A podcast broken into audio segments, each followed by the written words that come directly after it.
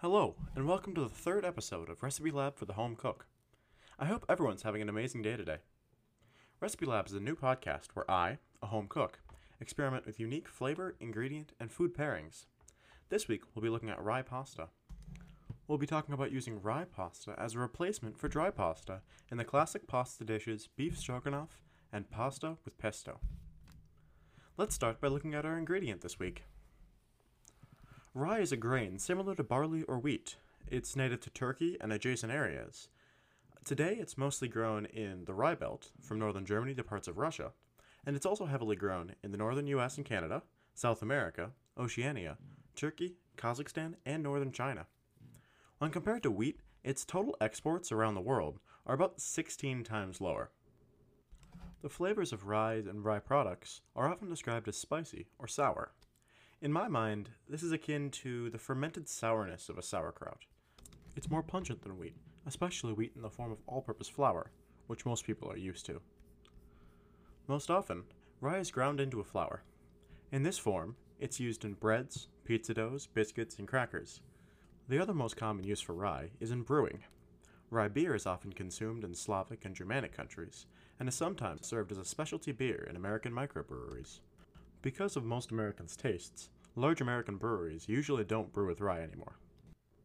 Rye whiskey is a traditional staple liqueur in the northeastern United States, like Pennsylvania and Maryland. It's very similar to bourbon, but has notably spicier and fruitier notes than the corn based liquor. Now let's get into the recipes this week. To start, we actually have to make the pasta. I found that it's hard to buy rye pasta in most supermarkets, and making fresh pasta is much easier than you'd think, so you might as well. The recipe that I used is very similar to most egg pasta recipes. You just create a well in the flour and simply incorporate the beaten eggs into the flour slowly before kneading. You can use a pasta machine, but rolling and cutting works by hand as well. This recipe uses 1 part rye flour to 1 part semolina flour. This split in the end creates a slightly nutty, rich pasta.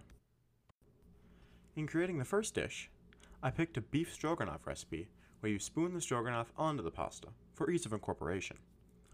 I wasn't sure how the fresh pasta would cook in my normal recipe, or they're all cooked together. I used a classic stroganoff with the hearty umami flavors of mushroom and beef. These worked very well with the rye pasta because the flavors are very similar. The nuttiness amplifies the heartiness of the dish.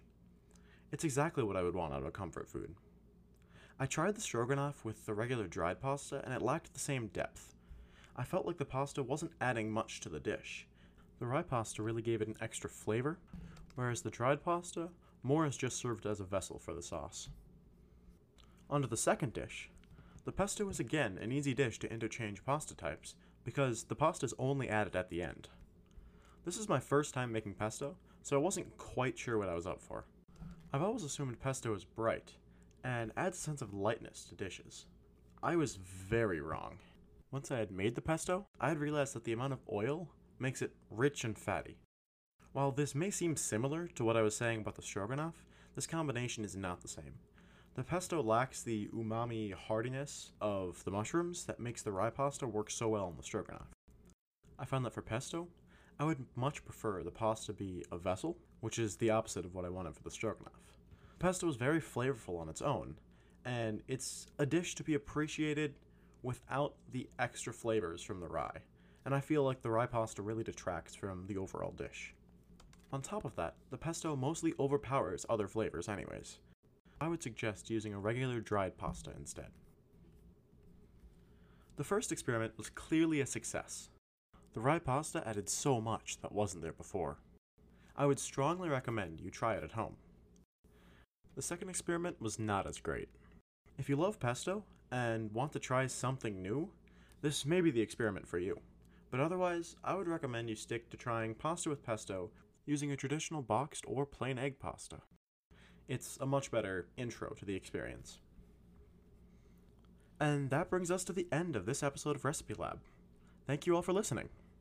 If you want to try any of the recipes this week, check out my website at recipelabpodcast.wixsite.com slash site, or just go to the link in the podcast description.